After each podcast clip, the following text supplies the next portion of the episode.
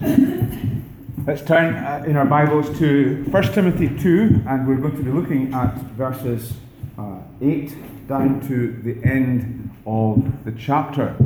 You might be wondering why I've chosen this passage this morning. Well, I'm no different from most people in that I like to be liked, don't particularly like stinging criticism or rebuke. And I haven't chosen the passage because it is, in many circles, an unpopular passage, or because many people do reject it. But simply because we're having an election of office bearers in a couple of weeks, and the names on the list which the Kirk Session have put forward are male names. And whilst that may be something which is quite familiar to some of us, and we have no problems with it, I have no doubt that there may be some of us who struggle with that. And I don't want us to simply accept that procedure because it's the way we always do things, or because it's the way the Free Church does things. But I want us to work our way around to seeing why that is a proper and a biblical way, and also something which we can affirm and celebrate together as we work through the teaching of Paul in these verses. I was listening to the radio in the car last week, and there was a short piece. I didn't get all the detail, but I think it was the head of the Air Sea Rescue speaking to an AGM and indicating that he was going to be stepping down, and he hoped that his successor wouldn't be a woman because it was a demanding role. And you can imagine what happened, and it did happen. There was this undercurrent of grumbling and real discontent, a bit of barracking going on. And I have to say, I had complete sympathy for the audience at that point. This hapless guy was saying that a woman wasn't really up to the task of doing something no less difficult than tasks that many women up and down the country are fulfilling as well or better than men. We live in a society where women are increasingly, although not fully, represented at every level of leadership. It's recognized as a desirable matter of gender equality. So, what are the issues for us as we address this? Well, basically, there are two views here, and two large words, and preachers aren't supposed to use large words, but here we go. Two large words. One position is that of egalitarianism. Now, that simply is accepting that women and men are equal. The understanding is because they are equal, their roles should be interchangeable. They're not those across the board. Men can be fighter pilots and women can be fighter pilots, and so on. Complementarianism is really a view which is found within the church, and that is that men and women are equal, but their roles are different, and that the difference in their roles complement each other. So it is most certainly not a denial of equality, because that would go against the whole teaching of creation, that men and women are created in the image of God, but it's saying that there is a difference in the roles we find ourselves fulfilling. A little bit on context before we look at the verses. There is a historical context, first of all, to bear in mind here. Who is the letter written to? The letter is written to Timothy. Timothy is Paul's son in the faith, and Timothy at this time is working in Ephesus. Chapter 1, verse 3 tells us that he's in Ephesus. Why is that significant? Well, Ephesus was the centre of not just the worship of Artemis, but a number of other female deities, and women were very strongly represented right up the hierarchy. There were quite a number of priestesses, for example, to Artemis in Ephesus. And so this was a This was a context in which women were expected to be leaders in a religious context. Also, he's addressing, or Timothy will be addressing, a gathering of Christians which are largely Gentile, and therefore they're not accustomed to the way that God was worshipped in the synagogue. And in the synagogue, gender roles were quite clearly defined to the extent that men and women sat separately within the synagogue.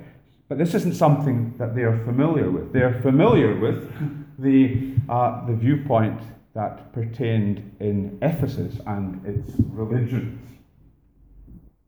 And then there is the context of the letter itself.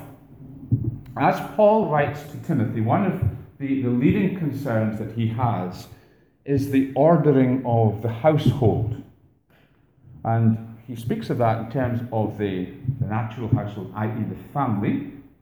And we'll be looking at the qualifications for elders and deacons in subsequent Sundays. And it's interesting that their ability to order or manage their household is an important aspect of their suitability for the office of elder or deacon. And the argument is that if a man cannot order his own household, how can he be expected to bring order to the household of God? And this dual application of the word household to the family and to the church occurs quite frequently. Chapter 3, verse 4, chapter 3, verse 12. Chapter 3, verse 14 and 15, Paul writes, I am writing you these instructions so that if I am delayed, you will know how people ought to conduct themselves in God's household, which is the church of the living God, the pillar and foundation of the truth. So Paul's concerned with the ordering of the household, and in particular in a context which was very different religiously from Judaism. How do the men and the women relate within the household of God?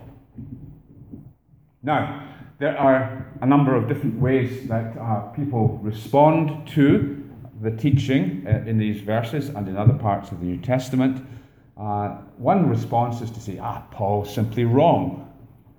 And liberal churches and liberal teachers, i.e., those who do not take the authority of the Bible seriously, have no qualms about saying, well, that was Paul. And we all know that Paul was a misogynist or a woman-hater. And we can be at perfect liberty to ignore what Paul said on this.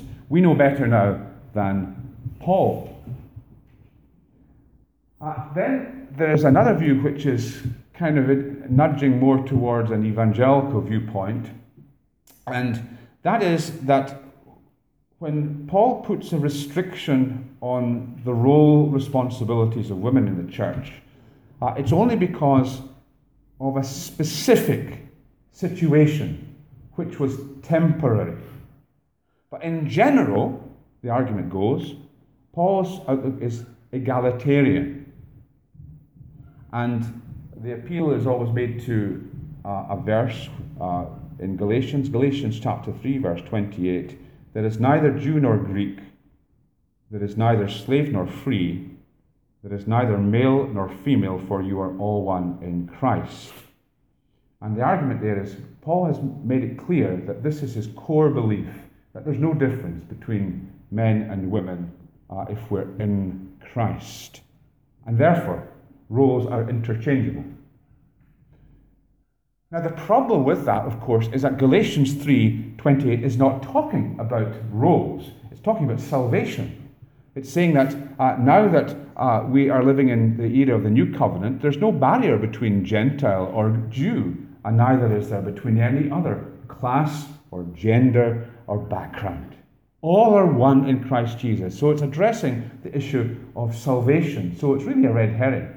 And it's not a proper use of Scripture to kind of squash everything else into this verse when it's not addressing the problem as such. Third one, and it's an increasingly popular way of avoiding what Paul is teaching here, is to say that in the Bible there is a movement or a trajectory, and it's moving in a progressive way to liberate women more and more and include them in more leadership positions. And so you have a progression from the Old Testament to the New, but it doesn't finish at the New, and the New is pointing towards a further development. In other words, the New Testament isn't the last word on what should be. Now, of course, we ought to see how that flies in the face of what the Bible itself teaches about the sufficiency of the Bible. We don't have a word of God that is partially useful for life and faith. We have here all that we need for life and faith. It is not incomplete. It is sufficient for us, for life and for the ordering of our church. Which leaves us with the alternative of actually believing that Paul really meant what he said, that his words aren't to be somehow mashed up and made to be a little bit more appealing, but that we have to work through what he said, and we are to affirm this as God's teaching for how we order the household of God.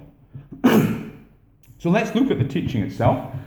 There's teaching which is addressed to men first, and then there's teaching which is addressed to the women in the church.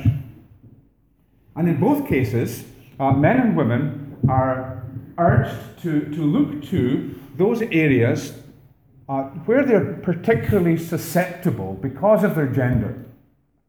And this is simply realistic. There's some things to which I, as a man, will be more prone in the area of temptation than a woman would be, and vice versa.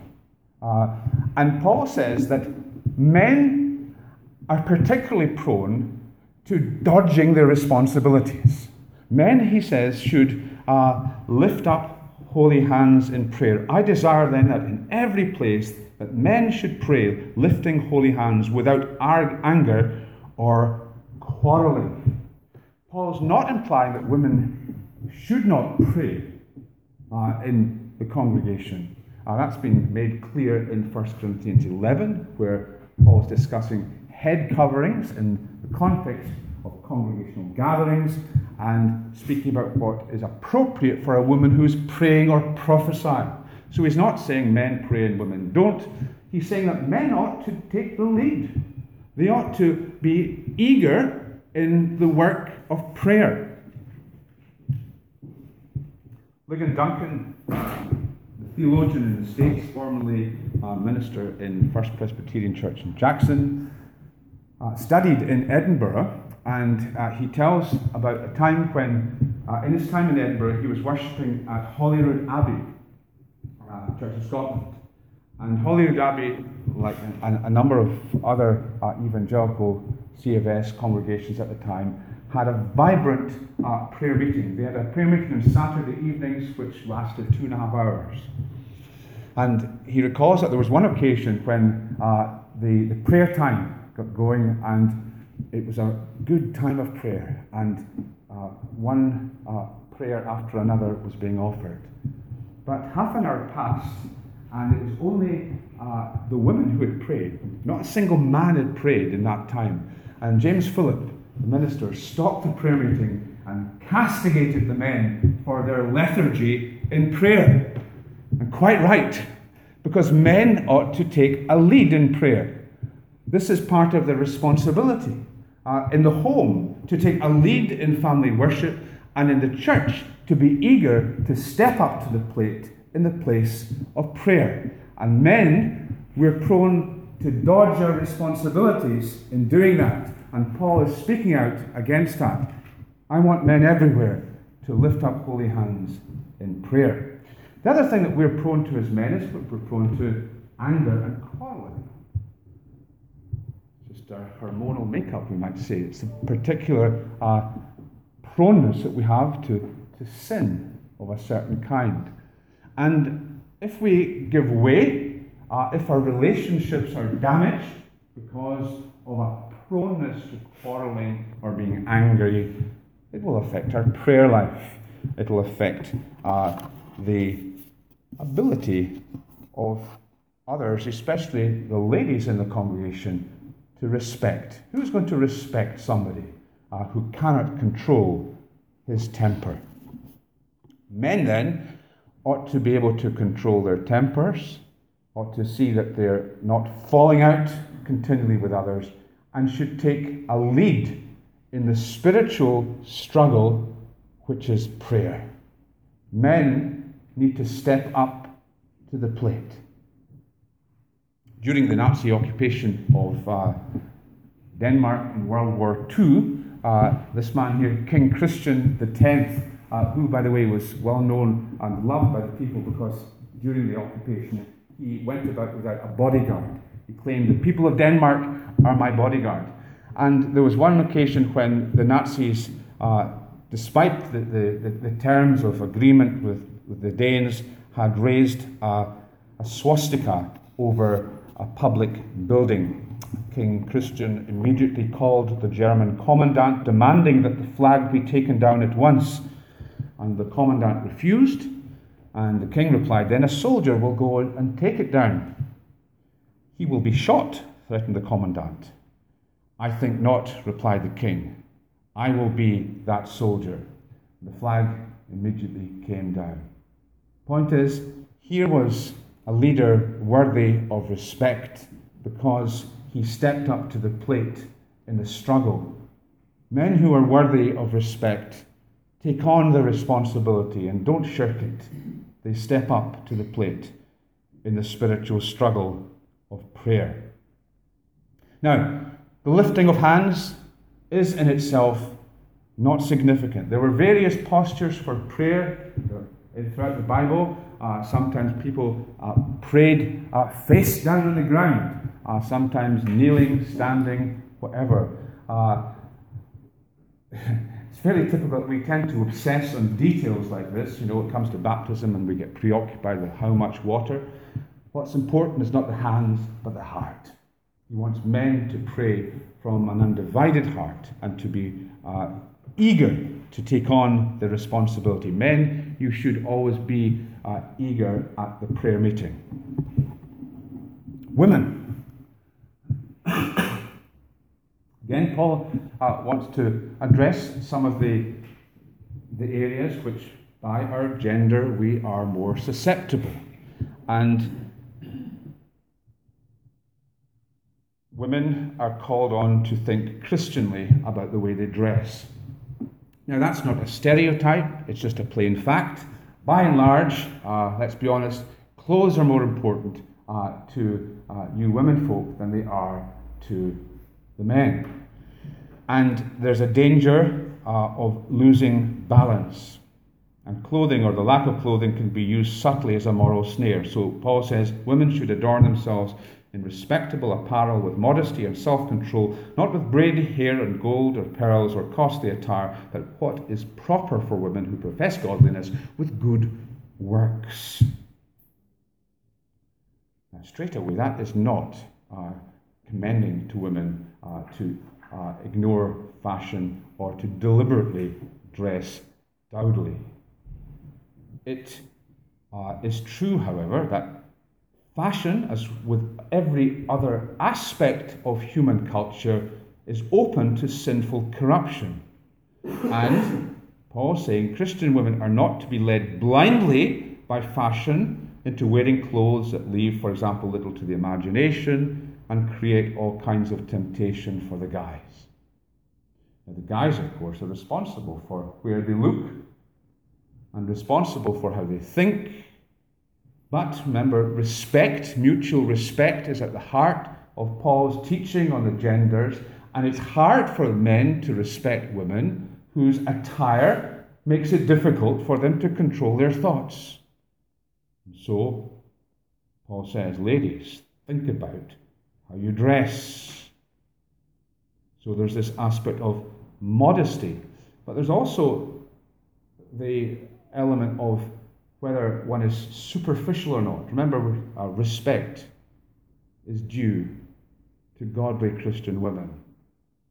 But the godly Christian woman is to show that she doesn't find her meaning or even her beauty in the way she dresses. You're not what you dress. It's different in the secular world. You are judged by how you dress. And body shape, physical beauty, clothes and accessories, they are the things that the world, by and large, zooms in on and makes its verdict. And that's shallow. That's superficial. And godly women aren't to buy that. The Christian women that command respect show that their priorities are not external, they're not superficial, but they are deep and substantial. So again, as with the holy hands thing, Paul is not outlawing braiding your hair, for example, or wearing anything that is gold. These are simply ways of making concrete the idea of placing undue emphasis on one's appearance or the way one adorns oneself. Christian women are called to see their true adornment in things such as acts of mercy, compassion, and justice. So that's women and fashion. Women in teaching. Women are to learn in quietness and full submission. Now, it's only natural when we read that we instantly focus on the words quietness and full submission. But that actually would be to miss a very significant element of what Paul is saying here. Women are to learn. That doesn't seem radical in our ears, but it was radical, especially within Judaism. Women are to be lifelong learners, are to be students of the Word. Women are to get into theology. Women are to grapple with hermeneutics. Women are to be able to dig deep and fathom the deep mysteries of the faith. They are to learn. Now, Judaism didn't consider that women should learn. Judaism didn't think that women were worth teaching. And Jesus subverted all that. One of the most beautiful pictures that we have in the New Testament is Mary sitting at the feet of her master, being taught by Jesus, the greatest teacher the world ever saw. Jesus, the great rabbi.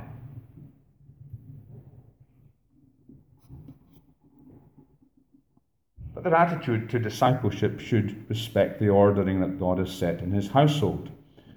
So they're to learn with respect to that. It's interesting, isn't it, how subtly you can seek to show that you're wanting to learn, but actually what you're doing is you're getting across your supposedly superior knowledge. Question can be a very subtle thing. Prime Minister's question time, for example, is the great example of the use of questions to ambush the person being asked. Somebody's not so much looking for information as to put down the Prime Minister or the First Minister. Well, Christian women are to be above that sort of thing in the church. And that very often calls for restraint, because they may very well be the intellectual superiors of those that that are teaching them. But they are to show restraint. They could easily ambush their elders or ministers. They could subvert their authority, but they're to be above that kind of thing. Thirdly, Paul's teaching implies that women are not to preach or be elders. That, I think, is a clear implication of, I do not permit a woman to teach or to assume authority over a man.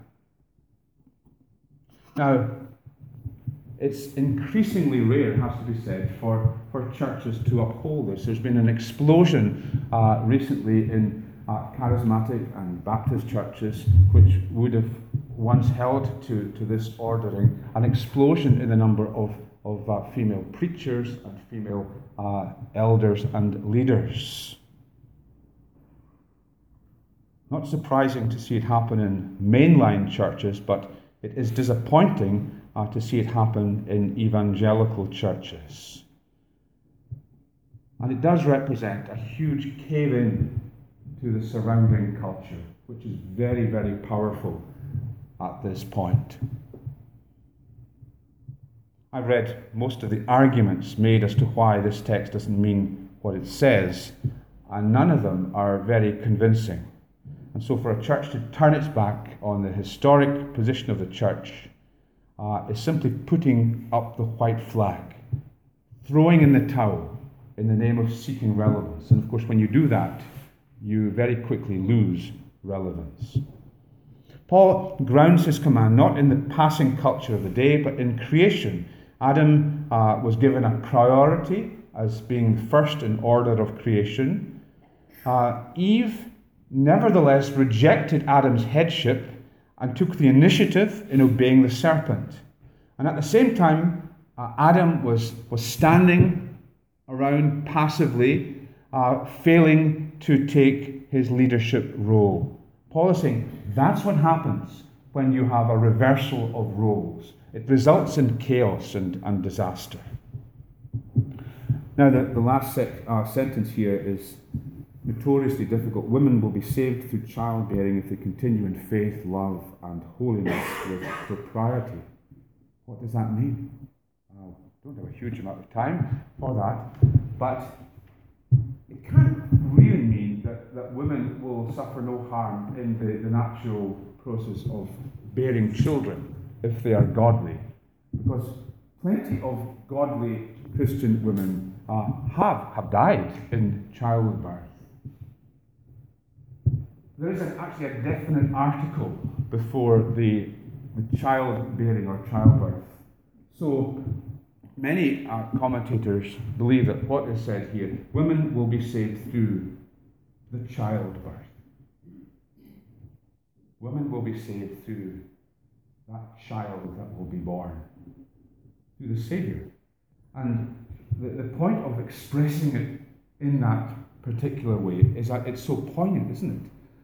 The pains of childbirth, the danger of childbirth is mentioned in Genesis as part of the consequences of sin and the fall. And going back to this role reversal thing. And yet, in God's great mercy, in His amazing grace, that very process is the one by which the Saviour of the world enters the scene. And Mary is rightly honoured as the one who bore the Lord Jesus Christ.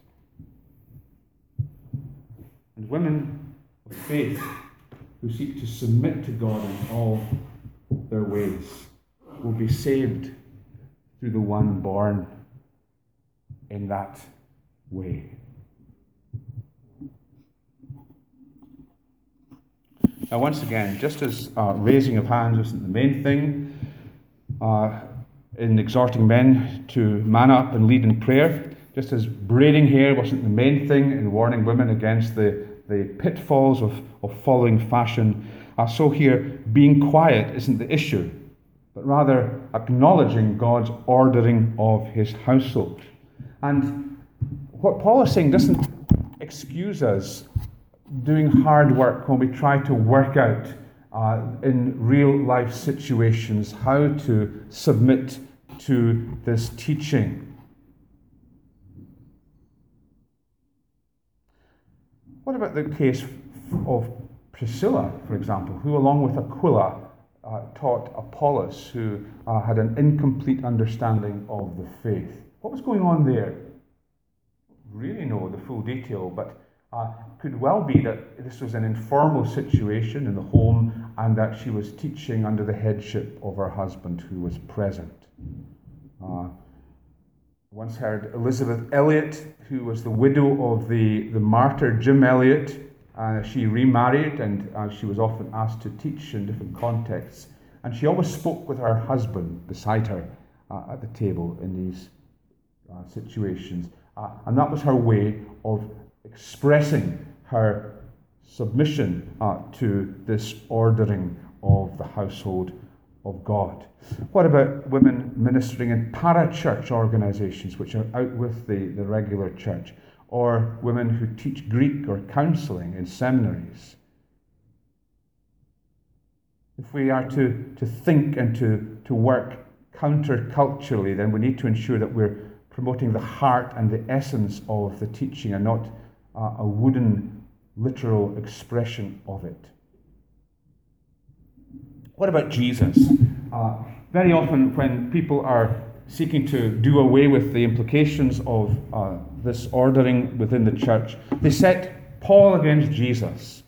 Paul, you know, is the misogynist, but Jesus had a very different outlook. But it just will not work. Jesus doesn't provide this alternative. Jesus appointed 12 male leaders, 12 of the apostles. They were all men. There was ample opportunity to express a different view by making them 50-50.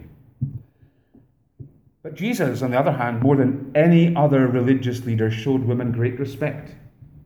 Jesus loved to be at home with the sisters at Bethany.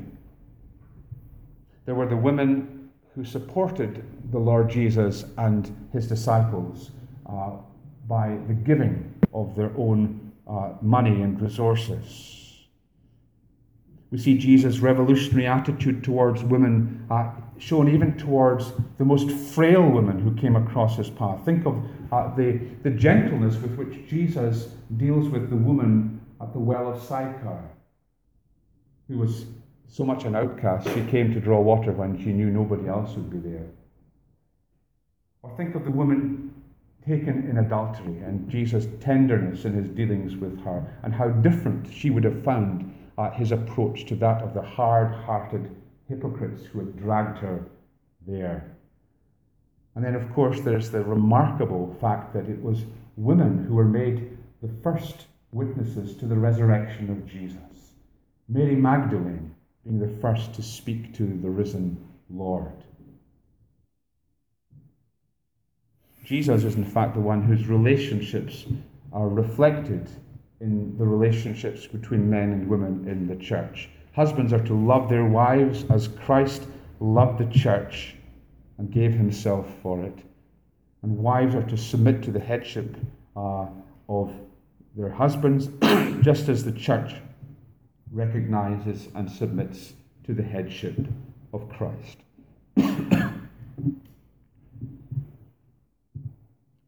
So, how does this work out? All of this, for some of us, may be hard to accept. But let me close with a couple of thoughts. Upholding a complementarian view of men and women sets the church at odds with the wider world. But hey, that is not such a bad thing. It's said that to be a successful inventor or designer, one of the things that people like that have in common is the ability to see things differently. That's what marked out Steve Jobs, the founder of Apple, and Bill Gates of Microsoft. They looked at the same reality as other people, but saw things, perceived things differently. Abraham Maslow, the psychologist, is credited with this saying: if all you have is a hammer, then everything looks like a nail. And we see the same kind of thing very much in the world around us. In a single-minded crusade to make us all the same and all doing the same things in the same way. The egalitarians are very much like folk who have nothing but a hammer and therefore do a lot of bashing. And in the church, we're called to celebrate something very different, to celebrate the right kind of diversity. We are different, and there are different roles which in very real and beautiful ways complement one another within the household of God. And the word complement, of course, implies that there are things that men cannot do as well as women can do in the service of God. One of the challenges is for us to acknowledge that, and to recognize those areas, and to affirm women in those ways. May God bless his word to us, and may he enable us to humbly submit to him. Amen.